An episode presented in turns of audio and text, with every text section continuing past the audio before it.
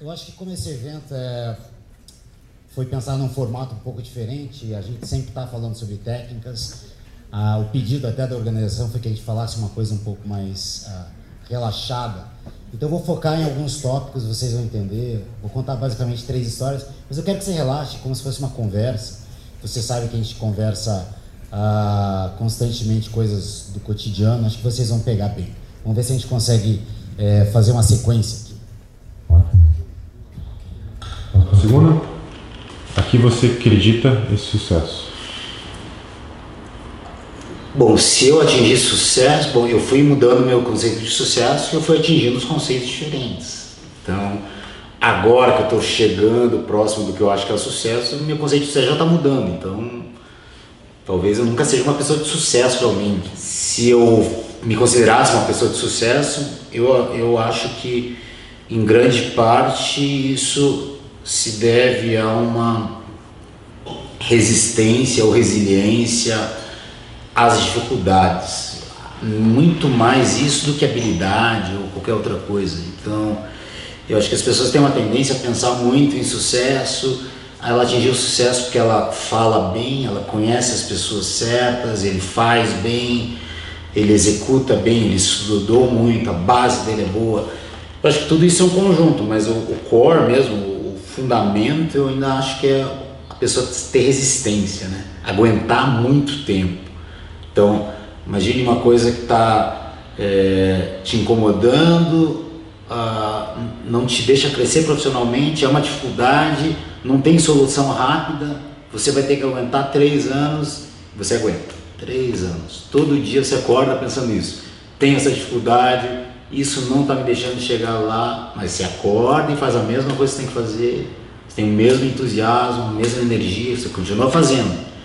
Essa capacidade de, de lidar com, com essa situação assim, por longo tempo, isso é o que faz a pessoa chegar ao objetivo, ao, ao no caso, ao sucesso, né?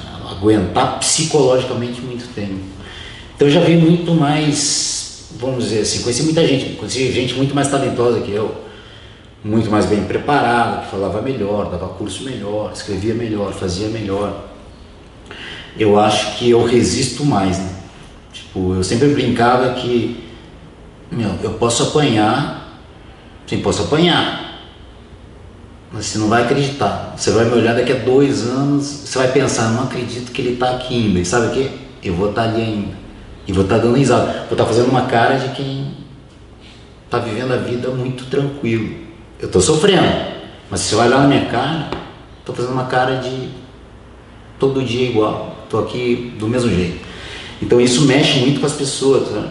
Então eu já vi muita gente que não gostava de mim, óbvio. Existe muita competição no meio. E eu tinha uma derrota, isso dava uma sensação de prazer nas pessoas, mas sabe o que eu falava para mim? Daqui a três anos, seis anos, dez anos, eu vou estar aqui. Igual, igual, com a mesma cara, dando risada. Isso acontecia. Ah, três anos, seis anos, dez anos. Dez anos depois eu subia. Pau. Então isso, eu acho que isso é uma, uma escada do, do, do crescimento que vem com essa resistência. Ao mesmo tempo eu vi muita gente que parou no meio do caminho, né? não aguenta, não é que não aguenta a pressão, é, é, seria uma forma injusta, mas não sabe lidar tão bem com a pressão por tanto tempo. Eu acho que esse tema que a gente vai abordar hoje, a gente vai conversar hoje, eu comecei com esse vídeo, que é o vídeo que a gente estava fazendo para o Lenz, é um livro dele, ele falava de sucesso e eu dizia para ele que eu, eu efetivamente acho que não tenho sucesso, né? O formato de sucesso que as pessoas ah, imaginam. Mas esse tópico basicamente veio porque eu recebo muitas mensagens e recebo em especial muita mensagem de jovem. E eles me perguntam muito sobre o começo da profissão e eu percebo realmente que hoje é mais difícil, né, você aguentar é, por muito tempo a pressão que a gente aguentava anos atrás. E essa é uma das mensagens, mas foi um, uma mensagem que me chamou muito para esse tópico. Por isso que eu vou bater em, em três histórias no mesmo ponto.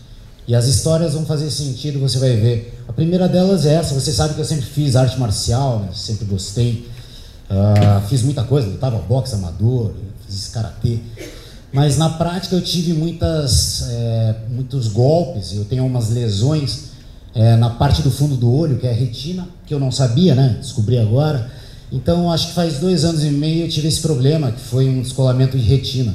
Foi tipo uma, um sábado ou domingo que eu olhei, eu olhava para frente, eu via que tinha uma parte mais escura em um olho, e quando eu virava o olho, a parte escura ficava no mesmo lugar.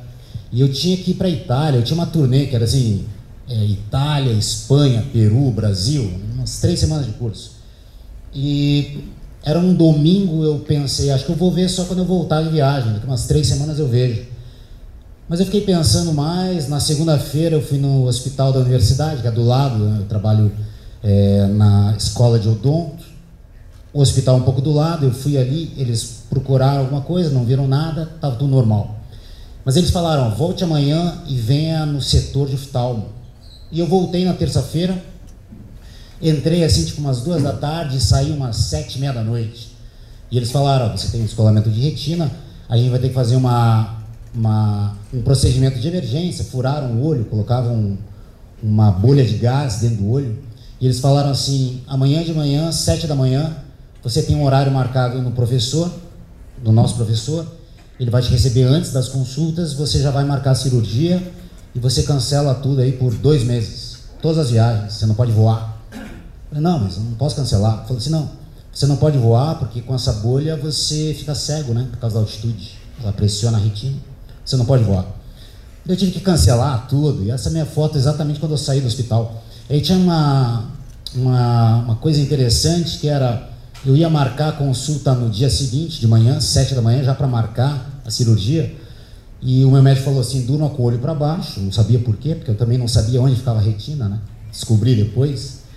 E eu olhei para minha amiga que estava me esperando e falei assim: quer saber? Vamos tomar todas. E a gente realmente foi. Se perguntar para Camila, gente foi para um restaurante japonês, tomou muito. Esse, essa foto foi no restaurante japonês. A gente saiu do restaurante, foi para um bar mexicano e eu acabei virando tequila com os alunos da graduação. Isso era umas duas da manhã. Eu fui dormir, acordei, sete da manhã. O médico tinha falado durma com a cabeça para baixo e eu nem ideia, né? O, o bêbado ele dorme de qualquer jeito, não tem uma posição. E eu acordei assim umas seis da manhã, fui na consulta e eu lembro que eu estava na sala de espera pensando exatamente isso, porque a maioria das pessoas de escola retina perde um pouco da visão né, de um olho. E eu pensei, se eu não puder ser um dentista bom como eu já fui, eu não quero mais ser dentista. É, esse foi o meu pensamento. Eu já fui bom. Eu não quero ser pior. Então, se eu não pudesse ser o, mesmo dentista que eu fui, eu faço outra coisa. E eu estava olhando a parede pensando o que eu ia fazer, né? Vou fazer arquitetura. E eu fiquei pensando, dediquei. É, arquitetura eu queria fazer sempre, né? sempre quis fazer. Falei, dediquei 20 e poucos anos para odontologia, construir uma carreira como se fosse um castelinho, sabe? Vou vestir essa gravata, vou dizer essas palavras, vou fazer uma amizade com essa empresa. E em 20 e poucos anos você perde tudo. Eu estava sentado na sala de espera e veio uma voz assim. Eu já falei isso várias vezes, mas não foi uma voz de, de filme. Eu achei que quando Deus falasse comigo seria uma voz bonita, assim, forte, de filme. Mas na verdade Deus veio com uma frase muito simples. Ele falou assim, na terceira pessoa mesmo, falou: "Eu te trouxe até aqui, porque você duvida de mim agora?" E eu não sou religioso, não era, né? Agora era no, tranquilo, normal. Eu te trouxe até aqui, é, porque você duvida de mim agora. Eu entrei na consulta e quando o médico olhou, ele falou assim: "Você, deixa eu falar uma coisa. Tua retina já está no lugar. Não precisa cirurgia. Eu acho que você fez tudo certo, dormiu na posição certa." É, pode ser, acho que isso conta. Mas eu lembro que nessa hora, quando ele falou isso, eu olhei para minha amiga que estava comigo esperando e eu olhei para o céu eu falei, ah, essa foi a primeira vez que Deus falou comigo, né? Mas a história efetivamente é essa. E em tese eu teria que parar as coisas que eu fazia, porque quem já descolou retina sabe, você tem que parar de fazer atividades que você mexe muito a cabeça. Inclusive escutar heavy pesado, você não pode bater a cabeça. Mas eu na prática eu pensei, eu não, se eu fosse viver como um deficiente, né, e eu fiz arte marcial a vida inteira, talvez eu, não é que eu queira perder a visão, mas eu, talvez eu preferiria perder a visão e ter uma vida normal, sem medo, do que viver com medo, entendeu? E o meu médico falou, você nunca mais vai fazer jiu-jitsu. Acho que o Daniel lembra, porque a gente comentava, né? Ele falou assim, nunca mais vai treinar. Não, eu dediquei tanto tempo ao jiu-jitsu Daí eu comprei um óculos, até hoje eu treino com óculos, e comecei a treinar sem avisar o meu médico. E quando eu fui na consulta do médico, isso, essa foi a história real. eu fui no médico dos Estados Unidos, estava tudo perfeito. Vim no médico do Brasil, estava tudo perfeito. E o médico do Brasil, que é um médico excelente aqui de São Paulo, ali do Sírio, e ele me contou uma história muito interessante. Ele olhou meu olho e falou que está excelente. Falou: Você está fazendo esses esportes? Pô, isso é interessante. Eu acho que tem mais o que fazer mesmo. E ele me contou assim: Não sei se você sabe o que é o MESE. Não, nunca ouvi. O MESE? Não. Ele falou assim: Omises. Eu estava defendendo a minha tese de doutorado de oftalmo e todos os meus dados, meus números estavam bonitos, mas existia um número fora, a gente chama outlier em pesquisa, um número que sai do, do esperado, né, dentro da média. E eu estava com medo desse número errado e toda a banca achou que minha tese estava excelente, até que um professor mais velho, o melhor de todos, assim, o mais famoso, ele falou assim, olha, gostei muito da tese, mas tem um número aqui que me chamou a atenção, e esse número, esse outlier, é, é a melhor parte do seu trabalho. E não sei se você sabe o que é esse número, perguntou para o médico. E o meu médico falou assim, não, não sei. Ele falou assim, isso é o MESI, o MISIS. E eu fiquei com isso na cabeça. E na verdade, o MESI ou o MISIS, sabe o que é? Pequenas agressões causam efeito contrário. Sabe o que quer dizer? Pequenas agressões que você tem causam benefício. Essas pequenas agressões que eu tenho treinando jiu-jitsu, pós-retina, causaram um efeito positivo que eu não teria se tivesse me preservado, ficasse com medo de fazer as coisas. Essa primeira história foi interessante porque todos os dados que falam de omises falam exatamente isso, omese. Você precisa sofrer agressões pequenas para ter um comportamento superior você sabe disso que você, você tomou vacina, né? Espero, né? As pessoas não estão tomando mais. Mas a vacina, em tese, é isso. Pequenas agressões fortalecem o organismo. Se você já fraturou o braço, você sabe que o teu calo ósseo é mais forte. Então a umese ela funciona muito bem para biologia. Essa primeira história em relação ao olho é, começou assim mesmo. E isso em biologia, isso é, é retratado.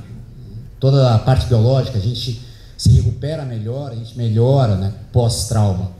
E esse tema da palestra vem exatamente desse tópico MESE. Existe um livro chamado Antifrágil, muitos já leram, e todo esse livro ele aborda exatamente isso, mas direcionado mais para economia, finanças. Mas você vai entender que quase tudo gira em cima do mesmo conceito.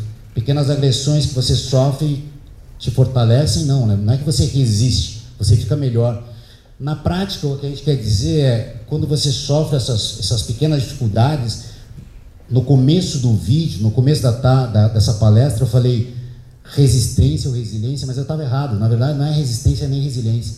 Quando você sobrevive às agressões, aos problemas, você fica melhor do que você era. Então, não é que você resiste e você sobrevive, que você fica melhor.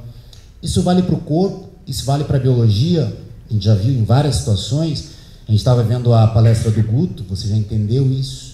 Mas isso também vale para outras situações. Você fica melhor ou você melhora a tua reação com isso. Minha segunda história, óbvio. Ah, esse exemplo é bem clássico. Uh, se você se sujeita mais a variações, é, você tem um, uma, uma performance melhor. Eu sempre falo assim, eu, eu costumo falar isso em consultório, né? eu vou falar em público, é, não é politicamente correto, mas quando eu estou em consultório, eu falo, ah, se eu fosse montar uma seleção de dentistas, óbvio que eu colocaria o Kina primeiro, um camisa, camisa 10, ele seria meu camisa 10, com certeza. Se eu tivesse que colocar um segundo, com certeza colocaria Escopim, um zagueiro brabo, aquele que briga com as pessoas, eu acho que ele seria. Mas eu sempre falo que se eu montasse uma seleção de odonto, se eu tivesse que escolher entre dentistas que trabalharam toda a vida em serviço público, nunca em serviço privado, ou tivesse que escolher entre dentistas que só trabalham em serviço privado, clínica particular, eu escolheria os de clínica particular. Não porque eles são mais habilidosos ou têm mais conhecimento, mas eles sobreviveram mais ao sobe e desce. Eles aguentam mais a pancada. O dentista que trabalha em consultório privado, vocês têm consultório, você sabe que tem dias bons e dias ruins. Tem meses que são ótimos, meses que são terríveis, mas você sobrevive. E isso é diferente, esse teu comportamento é muito diferente do dentista que só trabalhou em serviço público a vida inteira. E ele quis uma segurança ou uma estabilidade. Isso é um exemplo que eu falo para dentistas, mas isso vale para tudo. Minha segunda história é essa. Eu tinha uns 14 anos, essa é uma história real. Era mais ou menos nessa época, uns 13, 14 anos. E eu estava lendo, eu, na verdade eu tinha duas tardes livres por semana. Eu estudava o dia inteiro, mas duas tardes livres. Eu podia fazer qualquer coisa. E eu ia para a biblioteca pública, porque eu era meio nerd, eu não era um, um jovem legal. Eu gostava de skate, óbvio, mas eu ia para a biblioteca pública como quem pega o celular e entra no Google para fazer pesquisa. E eu lia sobre tudo. Eu gostava de ler de Marte, gostava de ler sobre Marte, gostava de ler sobre saúde, nutrição, lia sobre várias coisas, doenças. Mas eu estava lendo uma história e foi uma coisa muito bizarra. Eu estava lendo uma revista como essa, antiga, e naquela época não se falava sobre isso. E eu estava lendo uma reportagem sobre anorexia, anorexia nervosa. E eu estava lendo a reportagem você não vai acreditar. Sabe o que eu falei? Eu tenho isso. Eu tenho anorexia. Uns 13, 14 anos. Eu falei, preciso de um psicólogo. Eu pensei, eu, eu lendo a reportagem, falei, ó, oh, preciso de um psicólogo, né? Tenho anorexia nervosa. Mas eu tinha um problema em casa. Eu sempre gosto quando as pessoas falam da família, pô, minha família é linda, tal. Pô, minha família, eu tive muitos problemas. Não estou expondo a minha família. Me dou muito bem com os dois, meu pai, minha mãe. Mas quando eu era novo, era muito problemático. E minha mãe era maníaca depressiva, né? Tinha crises de depressão e mania, tinha, tinha surtos. E eu falava com meu pai na época: você tem que levar a mãe no psicólogo. Ela tá louca. A gente é dentista, né? Minha mãe é dona de casa. Mas a gente é dentista, a gente tem formação, ela precisa de psicólogo. Só que naquela época o meu pai dizia, psicólogo é coisa para louco, sabe? Meu pai é japonês, ele é um, uma pessoa assim, clássica. Não, tua mãe não precisa de nada. Só que minha mãe chamava, me chamava no quarto, às vezes, com uma faca na mão, coisa de mania, é verdade? Ela queria se matar. Eu acho que ela não ia se matar, mas ela ficava com a faca na mão, eu tinha que tirar a faca. Às vezes ela se jogava embaixo do carro, era muito bizarro. Mas eram era esses surtos. Então, quando eu estava lendo essa reportagem, eu falei: preciso de um psicólogo. Mas meu pai acha que psicólogo é uma coisa para louco. Como eu vou num psicólogo se eu não tenho dinheiro e não posso falar para meu pai? Eu falei: vou falar com o diretor da, do colégio. Talvez tenha um psicólogo no colégio, de graça. Daí eu fui falar com o diretor e falou: ah, tem uma psicóloga, vou te dar o telefone. Daí eu liguei para a psicóloga, marquei a consulta, eu cheguei lá, quando ela me olhou, me chamou na sala de espera, ela falou assim: Mas cadê os seus pais? Não, eu vim sozinho. Tá, mas por que você veio aqui? Porque eu tenho anorexia nervosa. Ela olhou para mim meio rindo, não sei se ela. Acho que ela achou engraçado, né, um diagnóstico dele. Ela falou assim: Tá, mas diz uma coisa. Como é a sua casa? Como são seus pais? Você tem algum problema em casa? Eu falei: Ah, minha mãe tem essa é meia maníaca depressiva, meu pai acha que é coisa para louco. Daí a, a psicóloga falou assim: Tudo bem você vai chamar os teus pais, eles vão vir semana que vem. Falei, não, eles não sabem que eu tô aqui, eu vim escondido, né? Eu vim sem falar. Daí falou assim, então eu vou ter que ligar para eles e vou ter que falar com eles. Ah, então você vai ter que ligar porque eu não vou ligar. E realmente ela ligou. Meu pai ficou muito bravo. Então, duas semanas depois, eles foram na psicóloga. Três semanas depois, minha mãe foi internada. Ficou uns dois meses internada. Na época não existia é, tratamento psicológico como hoje. Era, na época era casa de louco. Né? Eu fui visitar minha mãe um dia com meu pai e eu falei, não acredito que eu pus a minha mãe aqui nesse lugar, né? coisa. Cara, gente louca. Só que eu cresci muito com isso, depois eu tive muito problema com os meus pais, tive que fui expulso de casa, fui expulso três vezes. Na prática eu tive que morar fora. Mas eu tive muito problema realmente. E eu sempre pensei nesses problemas que eu tinha com os meus pais, afetivos, e eu sempre pensava, pô, eu envelheci muito cedo, eu era um jovem muito velho, sabe? Se, se conversar comigo adolescente, eu era um adolescente muito velho para minha idade. Eu falava de coisas que meu primo me chamava e falava assim, cara, as meninas não estão te entendendo. Eu falava com as meninas, né? Não é que eu queria impressionar, não queria impressionar, eu tava falando uma coisa normal. Eu falava, cara, vou te falar uma coisa, tem umas coisas que você fala que elas não entendem, cara. Elas fazem uma cara de não entendo. E eu sempre culpei muito essa fase. E eu dizia, cara, eu perdi uma fase muito legal, né? Eu podia ter sido um jovem, eu fui um velho. E eu cresci com isso na cabeça, mas na prática o que eu quero dizer é que sim, é, é, todo essa, esse processo que eu tive me ajudou muito a ser o que eu sou. Né? Eu sou muito forte, né? você conversa comigo eu tenho muita força, tipo, eu não tenho muito medo. E eu tenho uma, uma parte muito reflexiva, e isso veio tudo dessa época. Então hoje eu sei que eu não estaria aqui se eu não tivesse esses problemas. Isso tem a ver com o que o Guto falou. A terceira história é essa, eu estava em Recife uh, semana passada, hein? E eu conheci o Pedro. E o Pedro é cadeirante, e a escola era no primeiro andar, então ele não conseguia subir, não tinha elevador. Então a gente ajudava ele a subir né, com a cadeira. E ele fez o curso de resina comigo, excelente, estava feliz, e, ah, legal. Eu tinha achado que ele tivesse nascido assim, e daí alguém me contou que ele tinha uma história diferente, que ele realmente apareceu na televisão até. E ele era um campeão de kitesurf, ele era o campeão pernambucano de kitesurf. Saltava de paraquedas, gostava de alta velocidade. Você vai ver nos, nos vídeos que ele tem gravados, toda a história dele é essa. E ele teve um acidente que não foi dos esportes. Ele estava numa estrada, é, um caminhão deu uma, um toque na parte traseira do carro, ele parou o carro para ver se furou o pneu. E ele, quando foi ver o pneu, ele caiu de costas. E estava escuro, tinha um barranco. Ele perfurou então o pulmão, né? perdeu o movimento, isso era de noite. E ele ficou é, sem conseguir se mover, né? ficou paraplégico, mas ele ficou nesse lugar que ele caiu até o dia seguinte de tarde, se queimando. Então ele teve queimaduras, ele não conseguia se mexer. E essa história dele eu achei fantástica e ele é um cara muito bacana, a gente teve uma relação muito legal. Eu falei, cara, conte um pouco dessa história pra gente. Olá pessoal, tudo bem? Meu nome é Pedro Henrique Santiago, tenho 33 anos, nasci em Recife, aqui no estado de Pernambuco, e quando me formei, já tem 10 anos que eu sou formado, vim trabalhar no interior. Comecei de serviço público, abri o meu consultório e depois da inauguração do meu consultório foi quando eu comecei a focar mais nessa parte de reabilitação e de implante. Outra paixão que eu tinha fora da odontologia na minha vida eram os esportes radicais que eu praticava.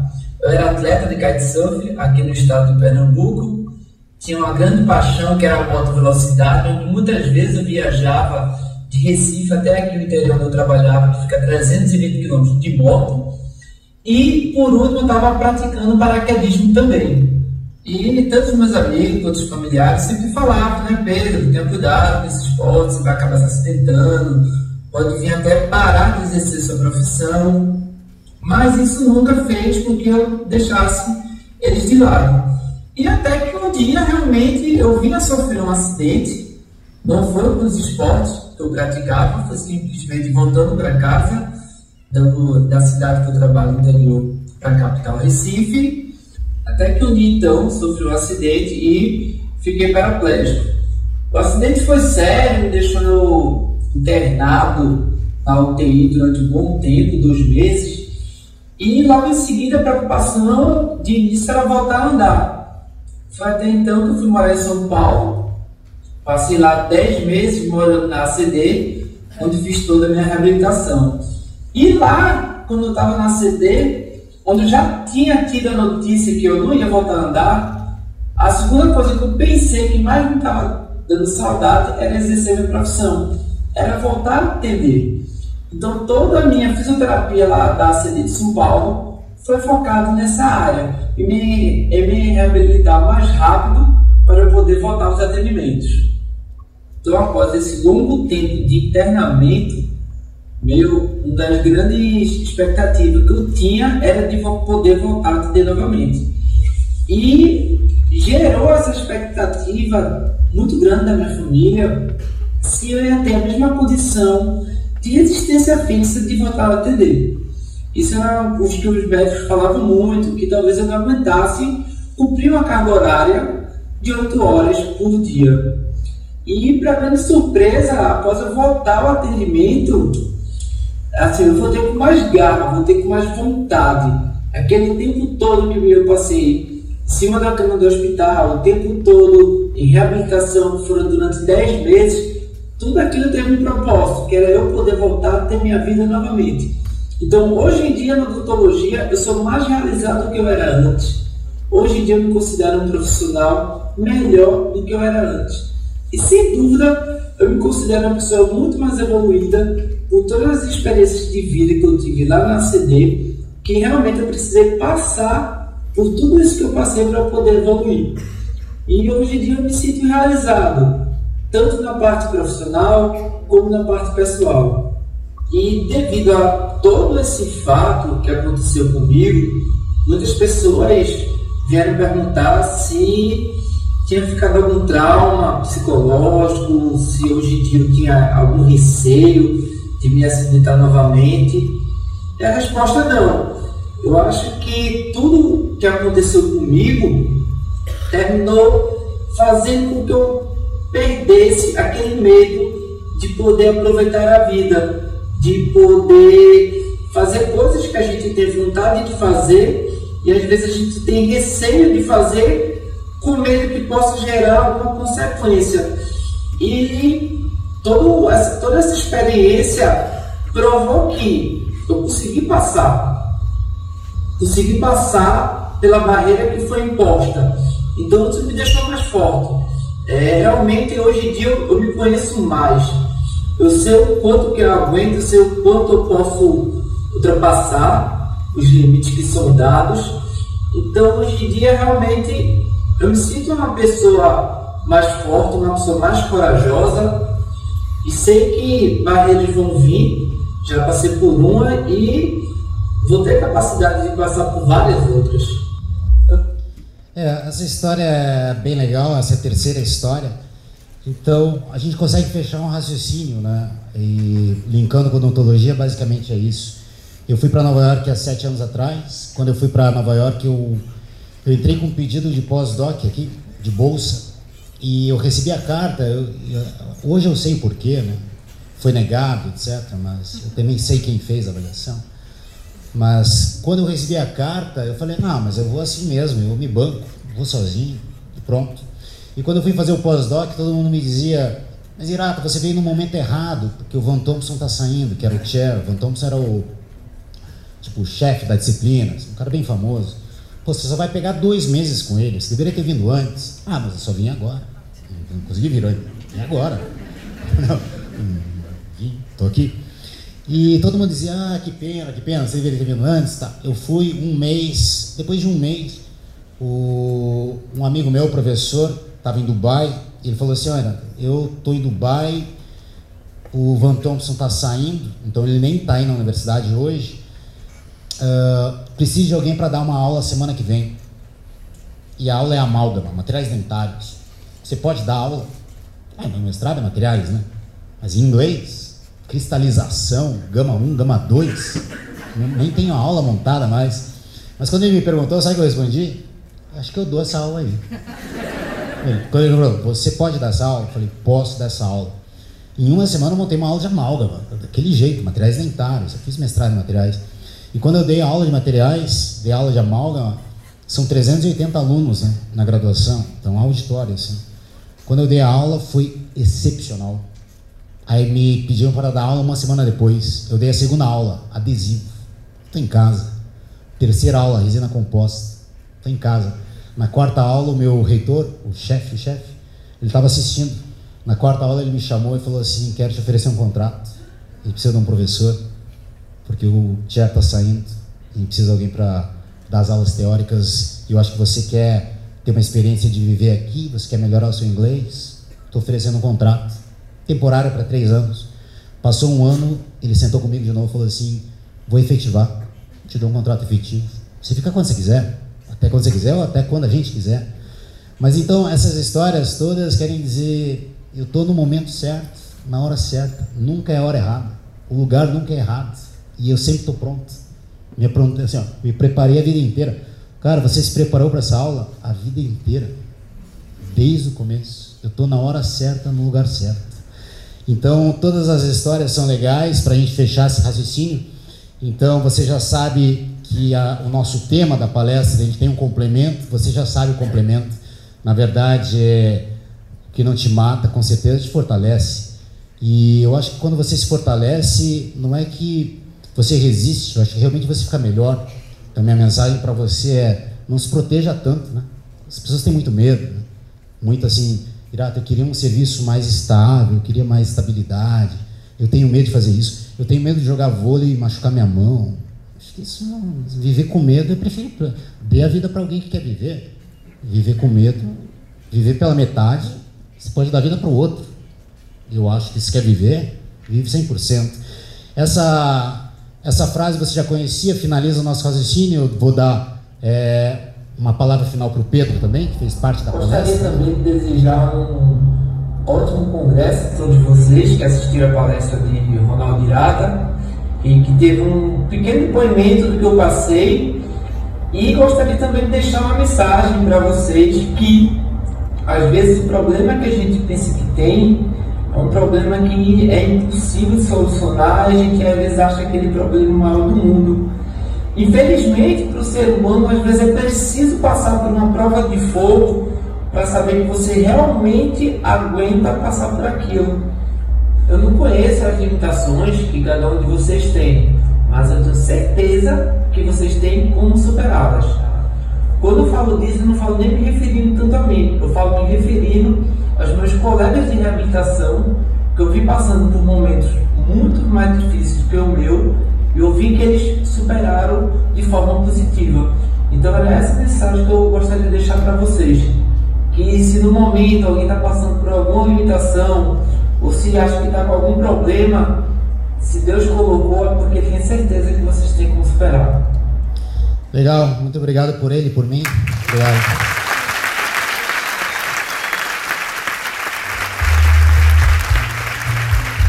A gente terminou a palestra agora, senti uma energia boa, eu consegui dar um pouco desse aspecto que eu, que eu sinto, assim, das coisas pessoais ruins que acontecem com você, você tem que expor para as pessoas porque se você só expõe os teus sucessos, as tuas histórias boas, a pessoa cria uma imagem de que só isso que acontece, que as coisas ruins deles só acontecem com eles. E agradeço muito aí essa oportunidade de estar com todo mundo. Muito bacana. Valeu.